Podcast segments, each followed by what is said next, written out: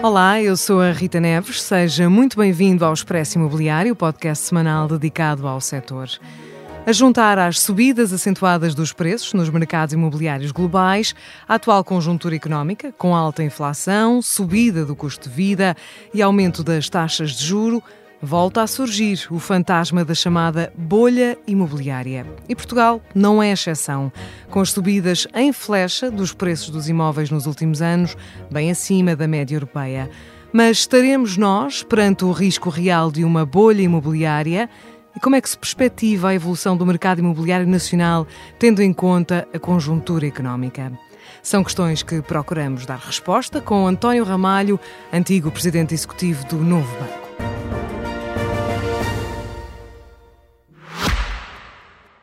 Este podcast é patrocinado pela A P P I, Associação Portuguesa de Promotores e Investidores Imobiliários, e pela Vitória Seguros, um podcast de especialistas, feito por especialistas e fundamental para todos os que se interessam pelo setor imobiliário.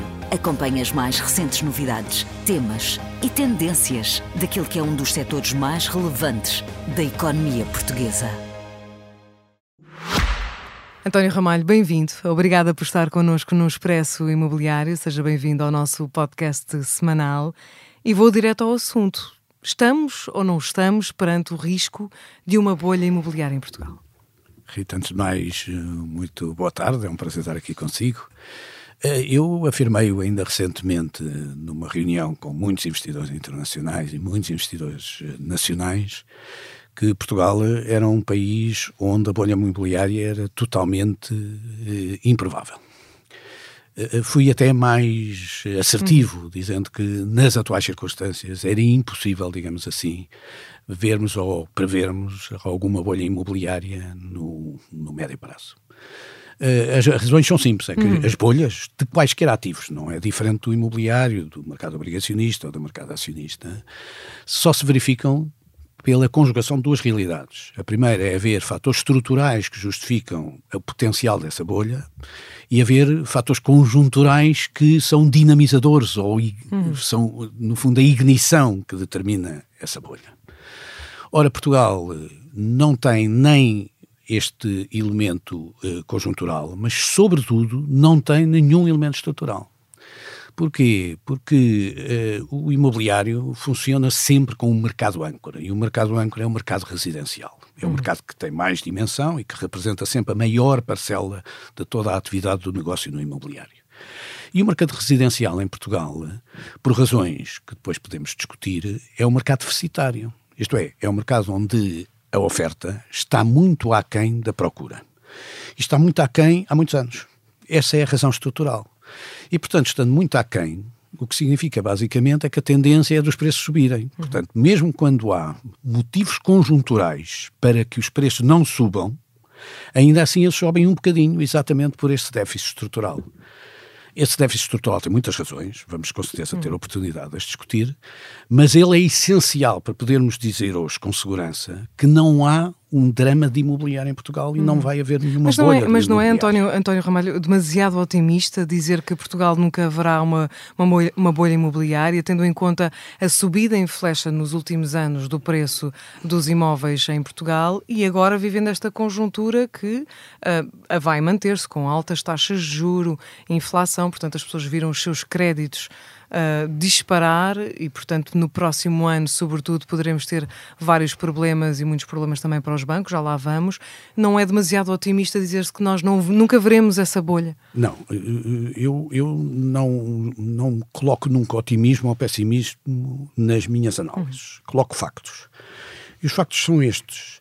De facto, Portugal, nos últimos dez anos, teve um crescimento extraordinariamente e anormalmente baixo na produção de habitação. Esse é um facto, digamos assim, que toda a gente hoje considera. E que foi muito resultante da crise de dois mil e oito. Exatamente, também. Foi a resposta à crise de dois mil e oito. Depois podemos ir, ir falar um bocadinho sobre isso, porque isso talvez justifique porque é que não há bolha imobiliária em Portugal. E, portanto, nós tivemos um crescimento, para as pessoas terem uma, uma ideia, nós tivemos um crescimento de um vírgula setenta e oito por cento na produção de casas durante dez anos, o que dá zero vírgula dezassete por cento ao ano, só para termos uma ideia, em dez anos. Portanto, na prática temos as mesmas casas do que tínhamos uhum. há dez anos atrás. Isso levou a quê? Levou a um, um grande envelhecimento, quase dez anos, do nosso mercado imobiliário. Só para ter uma ideia, nós neste momento temos três vírgula um por cento do nosso parque imobiliário com menos de dez anos, mas temos quatro vírgula nove por cento do nosso parque imobiliário com mais de cem anos. Temos mais de metade do nosso parque imobiliário acima dos cinquenta anos. Como sabe, as amortizações uhum. de imobiliário fazem-se até, contabilisticamente, por quarenta anos. Portanto, o que acontece basicamente é que o nosso parque imobiliário envelheceu. E sabemos, simultaneamente, que esse envelhecimento do, do nosso parque imobiliário e a não construção teve razão, como você disse, Rita, e muito bem, teve uma justificação que foram as dúvidas existentes no pós-crise de dois mil e oito. Ora, basicamente este... a construção parou. parou. Muitas empresas, muitas parou. empresas entraram em falência, empresas de construção, e deixou de, de existir praticamente. Exatamente. E isso significa basicamente que num mercado onde a oferta e a procura não se encontram facilmente, e não se encontram facilmente porque há uma diferença temporal, é uma das características deste mercado, uma diferença temporal entre o momento em que se deteta a procura e o momento em que surge a oferta. Porque entre o momento em que o empresário acha que vai construir e o momento que termina a sua construção, nós, infelizmente, até temos um período longo demais. Poderíamos dizer que poderíamos ter um período de três a quatro anos, mas temos até um período de dez anos. Temos um período de dez anos porque o licenciamento é lento, a capacidade de execução é lenta e, portanto, o que acontece basicamente é que o nosso mercado ainda por cima tem este gap time, como nós chamamos, que é, acaba por ser mais elevado que em outros mercados. O que significa que, se é verdade que em dois mil e quinze ou dois mil e dezasseis muitos dos empresários se aperceberam que iria haver uma oportunidade no mercado no sentido da construção, sabemos que isto vai demorar dez anos a que esta construção surja. E, portanto, o que vai acontecer é que os licenciamentos que andavam pelas cinco mil, seis mil casas por ano vão passar para quinze a seis mil casas por ano, que é o número que se verifica neste momento. E o que vai acontecer é que estas casas vão chegar ao mercado a partir de dois mil e vinte e seis, dois mil e vinte e sete. E só nessa altura é que estruturalmente vai poder haver um certo equilíbrio entre a oferta e a procura. Portanto, não existindo esse equilíbrio, não vale a pena falar em bolha. Uhum. A Ou bolha seja, estamos é uma... a falar de uma realidade muito diferente daquela uh, que, que se viveu em dois mil e oito. Mas mesmo em dois mil e oito não houve uma bolha imobiliária. O que aconteceu foi uma ligeira ajustamento uhum. de preços. Como se sabe, não houve aquelas quedas maciças de preços. Não houve uma entrega maciça de, de, de, de, de habitações aos bancos, pelo contrário. Não houve um quadro de incumprimento desmesurado, houve dificuldades, e o sistema suportou sobretudo pela penalização do lado da oferta por parte das empresas de construção civil. Uhum. O que aconteceu basicamente é que o mercado se ajustou através da não construção. Portanto, ao contrário de outros mercados, como o mercado anglo-saxónico por natureza, ou mesmo o mercado espanhol aqui ao lado, uhum. o que se verificou na crise de dois mil e sete, não é uma crise de dois mil e seis, ela começa antes, foi que primeiro houve quem a antecipasse, e depois o segundo foi que quem sofreu pelo ônus dessa crise foi menos o adquirente das habitações, foi sobretudo o construtor que não teve capacidade de as colocar, e foi a banca que suportou o ônus nos construtores, na promoção imobiliária. Essa situação acabou por ser ajustada nesse tipo de mercado. E isso, isso significa uma coisa que eu tenho dito muitas vezes e que chama a atenção aqui neste ambiente que nós podemos fazer uma, uma análise mais técnica dos assuntos, é que Portugal tem um mercado particularmente maduro do ponto de vista do imobiliário. Maduro do ponto de vista residencial, menos maduro do ponto de vista do logístico e no ponto de vista do industrial e bastante maduro também no ponto de vista do retalho. E, portanto, o que maduro acontece... em relação, por exemplo, à Espanha e outros países europeus? Em relação, em relação à Espanha e aos países europeus. Hum. Portugal é talvez dos países da Europa mais maduros. A razão básica para isso é que Portugal fez uma opção, há muitos anos atrás, não é uma opção da sua idade, é uma opção anterior a isso, sobre a proprietização dos portugueses. Isto é, houve uma leitura política, a certa altura, de que valia a pena investir em que os portugueses fossem donos da sua própria casa. E nós hoje em dia temos praticamente dois mil milhões de famílias, dois milhões de famílias, dois, enfim, quase metade das famílias que são proprietárias da sua casa. Sabe qual é a percentagem destas pessoas que já pagou a sua casa por inteiro? sessenta e três por cento. O que significa que cerca de um milhão e seiscentas ou um milhão e setecentas mil famílias são proprietárias de um imóvel que é a sua casa, onde habitam. Sabe quanto é que isso representa do ponto de vista da poupança? Provavelmente representa um vírgula cinco vezes o P I B português. se puser cada uma destas casas ao valor de setenta e cinco mil euros, e só estou a ser razoavelmente simples na determinação do preço, não estou seguramente a exagerar o preço, temos cerca de trezentos mil milhões. Mas será uma realidade que no futuro dificilmente vamos manter, não?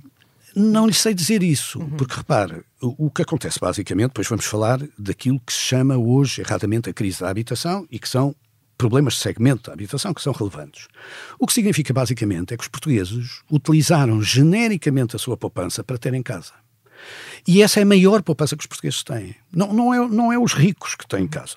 Em Portugal, toda a gente tem casa. Isto criou o quê? Primeiro, criou alguns problemas, problemas de mobilidade, que hoje em dia vemos nos professores, vemos noutras profissões que têm dificuldade de mobilidade, porque têm as suas casas num determinado sítio que compraram num determinada época, e às vezes isto não corresponde, digamos, às necessidades profissionais de deslocalização, mas por outro lado também vemos um volume muito significativo de transações em segunda mão. Nós somos um país que oitenta e cinco por cento das transações são transações de segunda mão, isto é, quase todas as pessoas acabam por acabar por movimentar a sua Mas casa é e vender a sua é casa. É uma realidade em mudança. Quando temos uh, salários baixos, temos as taxas de juros como temos, as regras também mais apertadas do, dos bancos e uh, mais, maiores critérios para a atribuição do crédito à habitação, já não é tão fácil como há dez anos, ou há quinze, ou há vinte, ou há trinta, uh, conseguirmos financiamento para, para comprar uma casa. Portanto, é uma realidade que poderá mudar uh, essa ideia de, de toda a gente tem uma casa em Portugal. Pode mudar daqui para a frente. Vamos ver. Primeiro, é, é, se, se isso mudar, é porque houve um mercado que renasceu ou foi reconstruído, que é o mercado do arrendamento. Hum. Eu não sou um grande especialista no mercado do arrendamento, mas claramente não Era acho que se Era importante, pelo menos, que se revigorasse. É, em última isso instância, não acredito que certeza. As medidas que tenham sido tomadas ultimamente sejam criadoras de um grande mercado do arrendamento.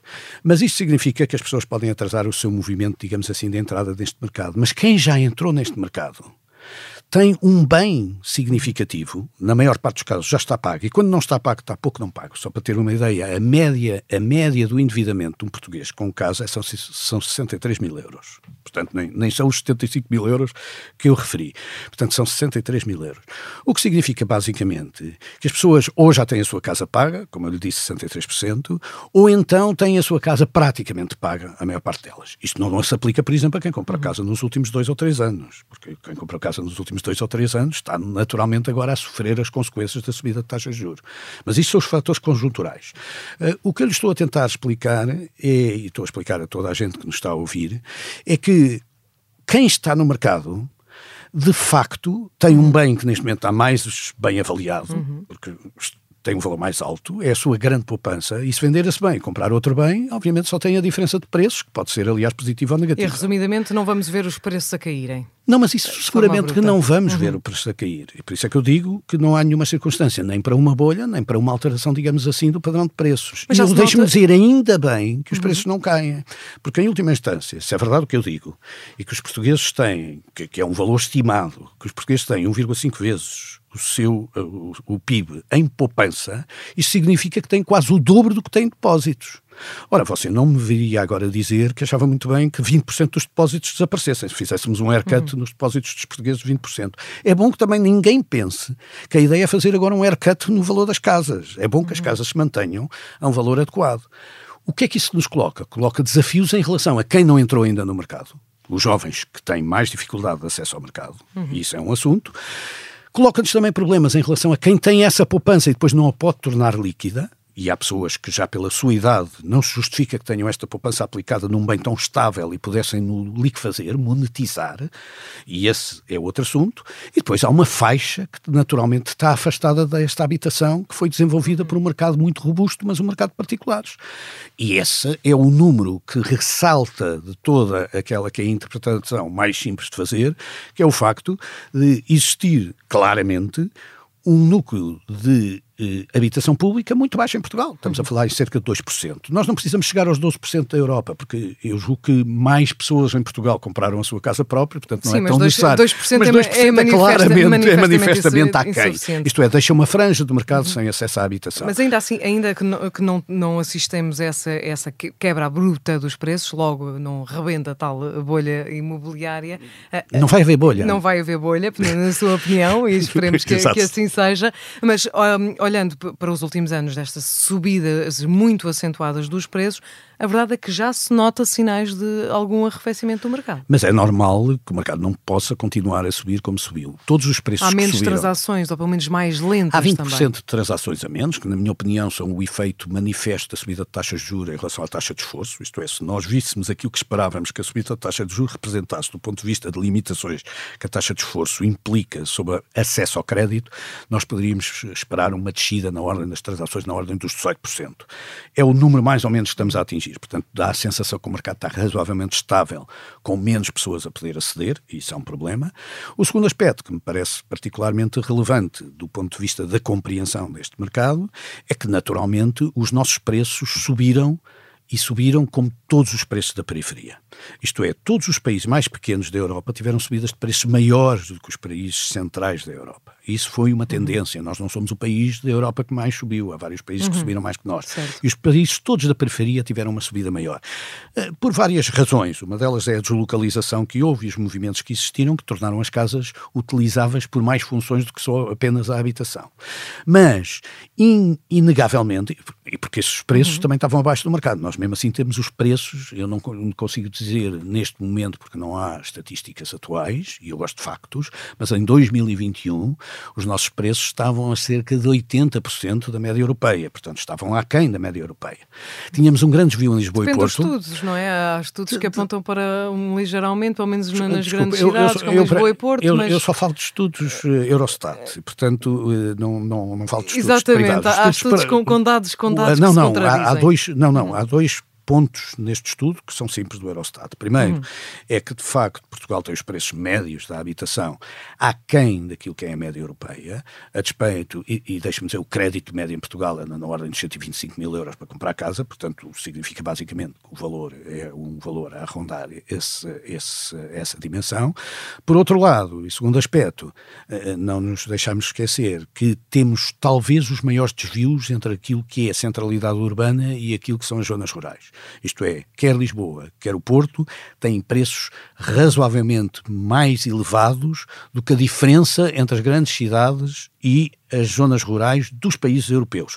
Ainda assim, em dois mil e vinte e um, Portugal comparava com Manchester, o Porto comparava com Oviedo, portanto não estamos, digamos assim, fora do nosso contexto. Uhum. Não estamos a falar, digamos assim, de algumas daquelas declarações bombásticas que se fazem uh, repetidamente na comunicação social ou noutro sítio qualquer ou nas redes sociais. Estes são os números e os factos. Agora... Ainda assim temos um mercado, lá está, a arrefecer, com, com, menos, arrefecer. com menos transações. Este vai ser um ano de adaptação para os investidores também, porque um, vai ser mais difícil, vão ter o financiamento mais caro. Quando, quando, quando o procuram, com taxas de juros mais elevadas, vão ter em conta todos estes, estes fatores e a própria, a própria inflação, os custos de construção. Portanto, será pelo menos um ano de adaptação, os próximos tempos de adaptação aos investidores imobiliários? Eu acho que vai ser um ano de adaptação a toda a gente para viver num contexto de taxas de juros positivas. Isto é, o que é que mudou? Qual é a ignição conjuntural? Já falámos da estrutural. A estrutural é que temos menos casas do que aquelas que devíamos ter. Nós produzimos durante dez anos, vamos produzi-las durante os próximos dez seguramente, mas isso vai demorar até tirarmos o resultado e o proveito daí decorrente. A questão básica agora que se coloca é saber se com o parque que nós temos e com as tensões que nós temos conjunturais, elas vão alterar substancialmente o mercado. É claro que há uma mudança substancial nas condições do mercado, que são as taxas de juros. E as taxas de juros, é bom que seja um momento de adaptação, porque as taxas de juros vão se manter uhum. historicamente mais elevadas durante um longo período. Isto segundo, é, taxa... segundo o Fundo Monetário Internacional, até dois mil e vinte e seis, pelo menos, teremos taxas de juros elevadas, com um pico em dois mil e vinte e quatro, um abrandamento, mas ainda assim em dois mil e vinte e seis com taxas bastante altas. Oh, Rita, eu acho que nem vale a pena estarmos a discutir sobre essas estimativas. Há uma taxa de juros, que é a taxa de referência, que é o swap a dez anos. Uhum. Essa taxa está estável há mais de oito meses em três por cento. Enfim, dois vírgula noventa e dois por cento, três vírgula zero um por cento, três vírgula zero dois por cento, está sempre três por cento, o que significa que o mercado O mercado de investimento acha que as taxas de juros de médio e longo prazo têm que compensar três por cento. Ora, eles estão ligeiramente acima disso. Mas já não estamos a falar nunca de taxas de juros de um ou taxas de juros de zero. Uhum. Estamos a falar de taxas de juros de três por cento. E dificilmente voltaremos a falar. Voltaremos a falar. Eu acho que é verdadeiramente impossível. Não foi útil à sociedade. Nós vamos descobrir que houve muitos... decisões de investimento que não foram ou foram tomadas com base num erro de previsão de taxas de juros, e a verdade é que vamos ter que taxas de juros positivas, taxas de juros positivas, seguramente, e mesmo, na minha opinião, taxas de juros reais positivas, porque eu acho que o problema das políticas monetárias tem sido sempre muito olhado em, em relação à inflação. Mas há uma razão para que as taxas de juros sejam positivas realmente, isto é, que sejam superiores à inflação. É uma forma de propiciar poupança. E as gerações atuais têm um dever de criar poupança para as gerações futuras. Primeiro, esse dever é histórico, e sempre aconteceu. E nos últimos anos tem gerado dívida, não tem gerado poupança. Segundo, porque os desafios que se colocam à sociedade entre as gerações, neste pacto geracional que existe entre pais e filhos, que é um pacto muito relevante, é aquele de mudarmos o mundo no sentido das alterações climáticas, no sentido de um desenvolvimento sustentável, e ainda por cima, com a conjuntura específica, temos de fazer uma recuperação no centro da Europa quando acabar a guerra da Ucrânia, que há de acabar um dia. Hum. O que significa, agora tecnicamente... Temos agora temos mais uma no Médio Oriente, pelo menos mais um, um acentuar do conflito. Mas isto significa, conjuntamente com o envelhecimento da população, conjuntamente com as exigências de saúde que a população tem, isto significa, pura e simplesmente, que nos próximos anos vamos ter mais necessidades de apoio do Estado neste processo de transformação para bem do mundo, para bem das pessoas e para bem... De, de, do, do, nosso, do nosso futuro, que obriga a que a poupança seja criada. Ora, só se cria poupança se, obviamente, a taxa de juros oferecida aos depósitos, a taxa de juros oferecida aos ativos investidos, seja superior à taxa de inflação, porque senão mais vale gastar do que poupar. E, portanto, as pessoas vão ter que poupar, e para terem que poupar vão ter que trabalhar com esta taxa de juros alta. Mas é preciso que consigam é... poupar com, com as despesas que têm com, com os seus créditos, que dispararam nos últimos meses. É, mas, mas repare bem, a habitação nesse sentido é uma resposta... muito interessante sobre isso, porque no fundo é uma resposta em que você utiliza o bem, é um bem de consumo duradouro, mas simultaneamente, como vai amortizar, e vai amortizá-lo num período de trinta anos, ao fim de trinta anos tem um, um ativo que é a prova da sua poupança. E é exatamente esse elemento que é determinante e que torna muito interessante para Portugal essa riqueza oculta que os portugueses têm, que é ter a sua casa própria. E essa é uma riqueza, deixe-me dizer, incalculável. Nós somos um dos países que mais casas próprias têm, mas somos o país que mais casas próprias tem com um histórico mais longo. Uhum. Isso significa isto, que a maior parte das pessoas já pagou a sua casa. O que significa que as pessoas têm neste momento uma poupança. Estou mais preocupado com a liquefação dessa poupança, isto é, em criar condições que haja pessoas que possam tornar e monetizar essa poupança se precisarem dela. E estou muito mais preocupado com as pessoas que não podem aceder ao mercado da habitação, e essas sim que têm que ser apoiadas, mas apoiadas numa base individual, para que possam elas próprias aceder no momento mais difícil da poupança. E estamos precisamente a falar de, de, de desafios para, para o mercado imobiliário e também para os investidores e para quem, e para quem quer comprar casa, sobretudo recorrendo ao financiamento. Ora, nestes últimos tempos e com as taxas uh, diretoras bastante elevadas, temos ouvido um discurso otimista por parte do, de, da banca e de todos os bancos. Também faz parte de não passar um sinal de alarme, dizendo hoje em dia a realidade dos bancos é diferente, as instruções também dadas pelo Banco de Portugal também uh, são mais eficazes no sentido de proteger essas, essas situações. Não há ainda um risco grande de incumprimento de, de créditos, ou seja, veremos muitas casas serem entregues uh, aos bancos, ou a situação hoje é manifestamente diferente e, e muito mais protegida? Rita, números são números. Portugal tem neste momento no crédito à habitação, e saem os números todos os meses, zero vírgula três por cento de incumprimento. zero vírgula três por cento é um número mais baixo do que tínhamos em setembro de dois mil e vinte e dois, onde tínhamos zero vírgula quatro por cento. Portanto, isto para lhe dizer basicamente que não há nenhum sinal de incumprimento por parte das famílias. E o primeiro impacto, que foi o da subida da taxa de juros e, e em consequência a subida das prestações, teve que ser acomodado por parte das pessoas, enquanto não vêm os aumentos salariais decorrentes, digamos assim, do ajustamento que a inflação importa. E, portanto, não nos podemos esquecer também que as pessoas tinham tido uma descida significativa das prestações durante três anos ou quatro anos antes, por causa da descida de taxas de juros. Portanto, uma parte foi acomodada, digamos assim, por essa poupança que se alargou, outra parte, digamos assim, foi, inevitavelmente, opções que as pessoas tiveram para preservar as suas casas. Eu, eu a, a conversa que hoje em dia ouço sobre uh, os arautos da desgraça foi a mesma que ouvi da Troika.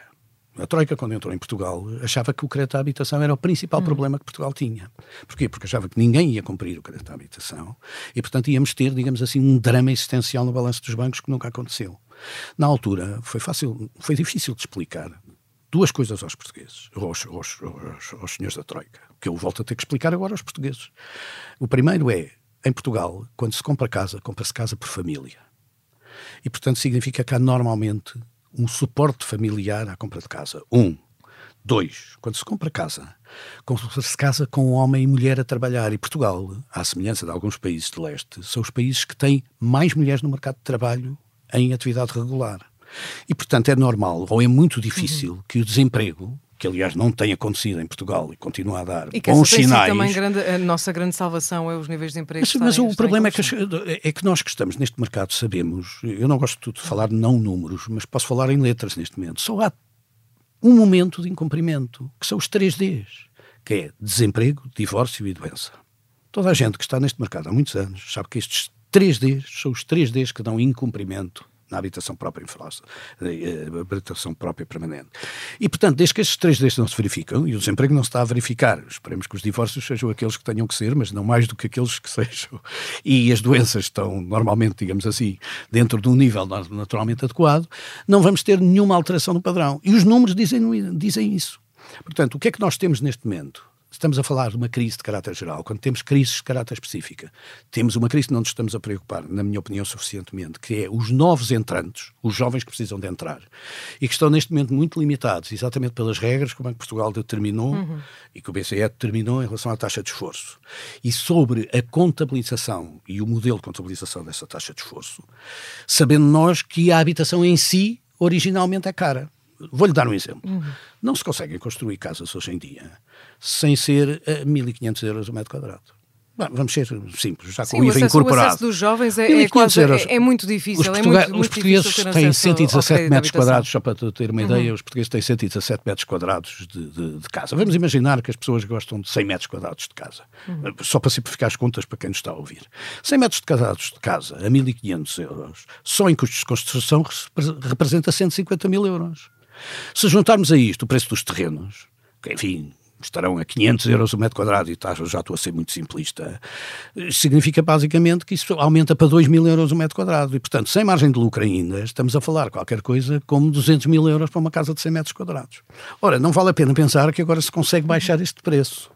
Consegue-se baixar este preço se houver medidas para isso. Uma, que seja a libertação de terrenos, que aumenta a oferta de terrenos, há quem tenha falado nisso e eu acho perfeitamente uhum. normal, e uma segunda que poderia ser, digamos assim, a, a atualização do mecanismo do I V A, que, que eu não conheço bem quais são as limitações comunitárias a isso, mas que poderiam trazer o I V A para um valor, digamos assim, que permitisse maior oferta. Uhum.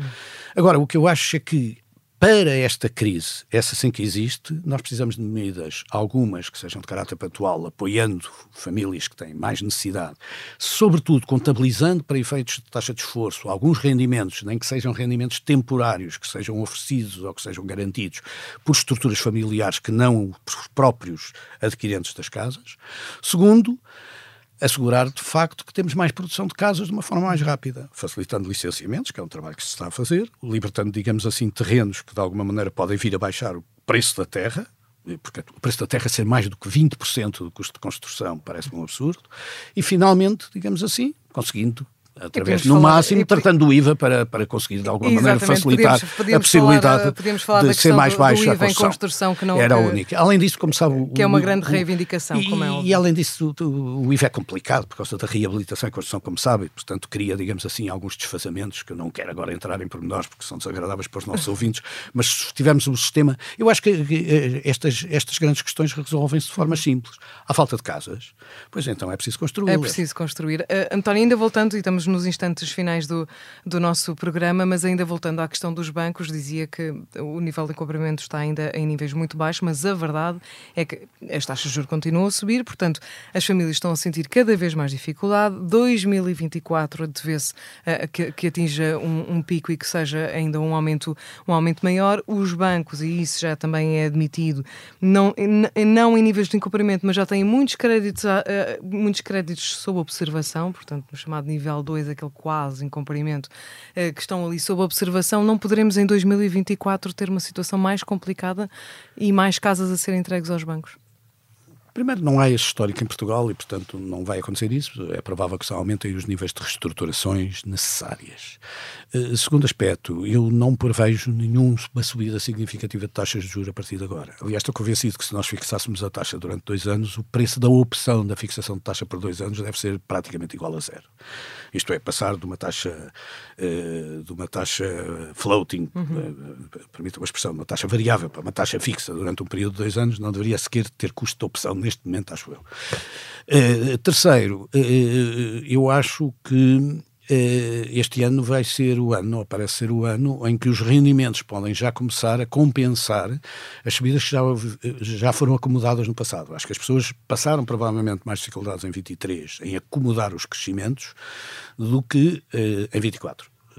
Você dir-me-á, isto tudo pode mudar, quer a experiência de um sénior, mudará-se mudar algum dos dias.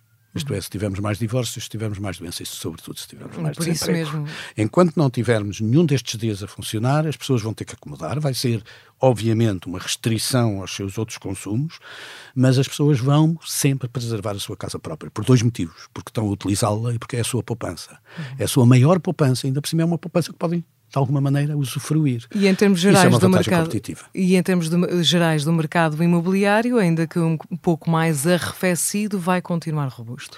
Vai continuar robusto porque o mercado é maduro, tem muitos operadores e, portanto, estes próprios operadores vão fazer este mercado avançar de uma forma serena e, e, e, e sensata. Que isso significa um ajustamento de preços, seguramente, não no sentido da queda, mas no sentido... Isso é inevitável que haja algum ajustamento. É inevitável que os preços não possam continuar a subir, não vai haver mercado para que os preços continuem a subir. Segundo, há algumas utilizações de imóveis, sobretudo nas áreas que servem como âncoras dessa, dessa subida, que normalmente são as áreas urbanas, onde isso já se nota há mais tempo, há cerca de oito, nove meses que já não se sobe no centro da cidade de Lisboa. Isso tem a ver com a deslocalização que existia no centro da cidade de Lisboa para mercados periféricos. O mercado do alojamento local, uma, como sabe, está preterido neste momento por decisões regulatórias, e para o mercado de arrendamento, que neste momento, na minha opinião, também está, digamos assim, de arrendamento temporário, que neste momento também está muito preterido depois de intervenções que têm sido feitas sobre este mercado. É o tal, é o tal ajustamento que é desejável e que e é deve saudável. Ser suave e que vai Ser, e vai ser saudável. Vai ser eu, eu, eu julgo, uhum. eu, eu fui otimista em dizer que não havia uma bolha. Então vou ser mais otimista consigo e dizer-lhe que daqui a três anos podemos estar aqui outra vez, calmamente, a contar como é que correu bem este processo de ajustamento da habitação própria permanente em Portugal. E assim esperemos e marcamos encontro já para daqui a três anos para fazermos essa avaliação. António Ramalho, muito obrigado. Muito obrigada pela presença no Expresso Imobiliário, podcast semanal dedicado ao setor. Chegámos ao fim de mais um episódio. Eu sou a Rita Neves e este episódio contou com a sonoplastia de João Luís Amorim. Já sabe, contamos consigo aqui todas as semanas.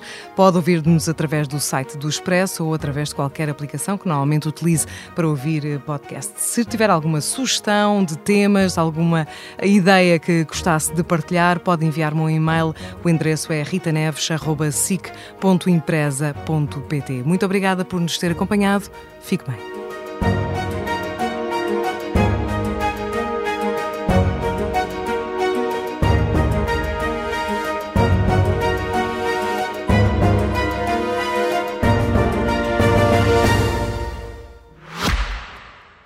Este podcast é patrocinado pela A P P I, Associação Portuguesa de Promotores e Investidores Imobiliários, e pela Vitória Seguros.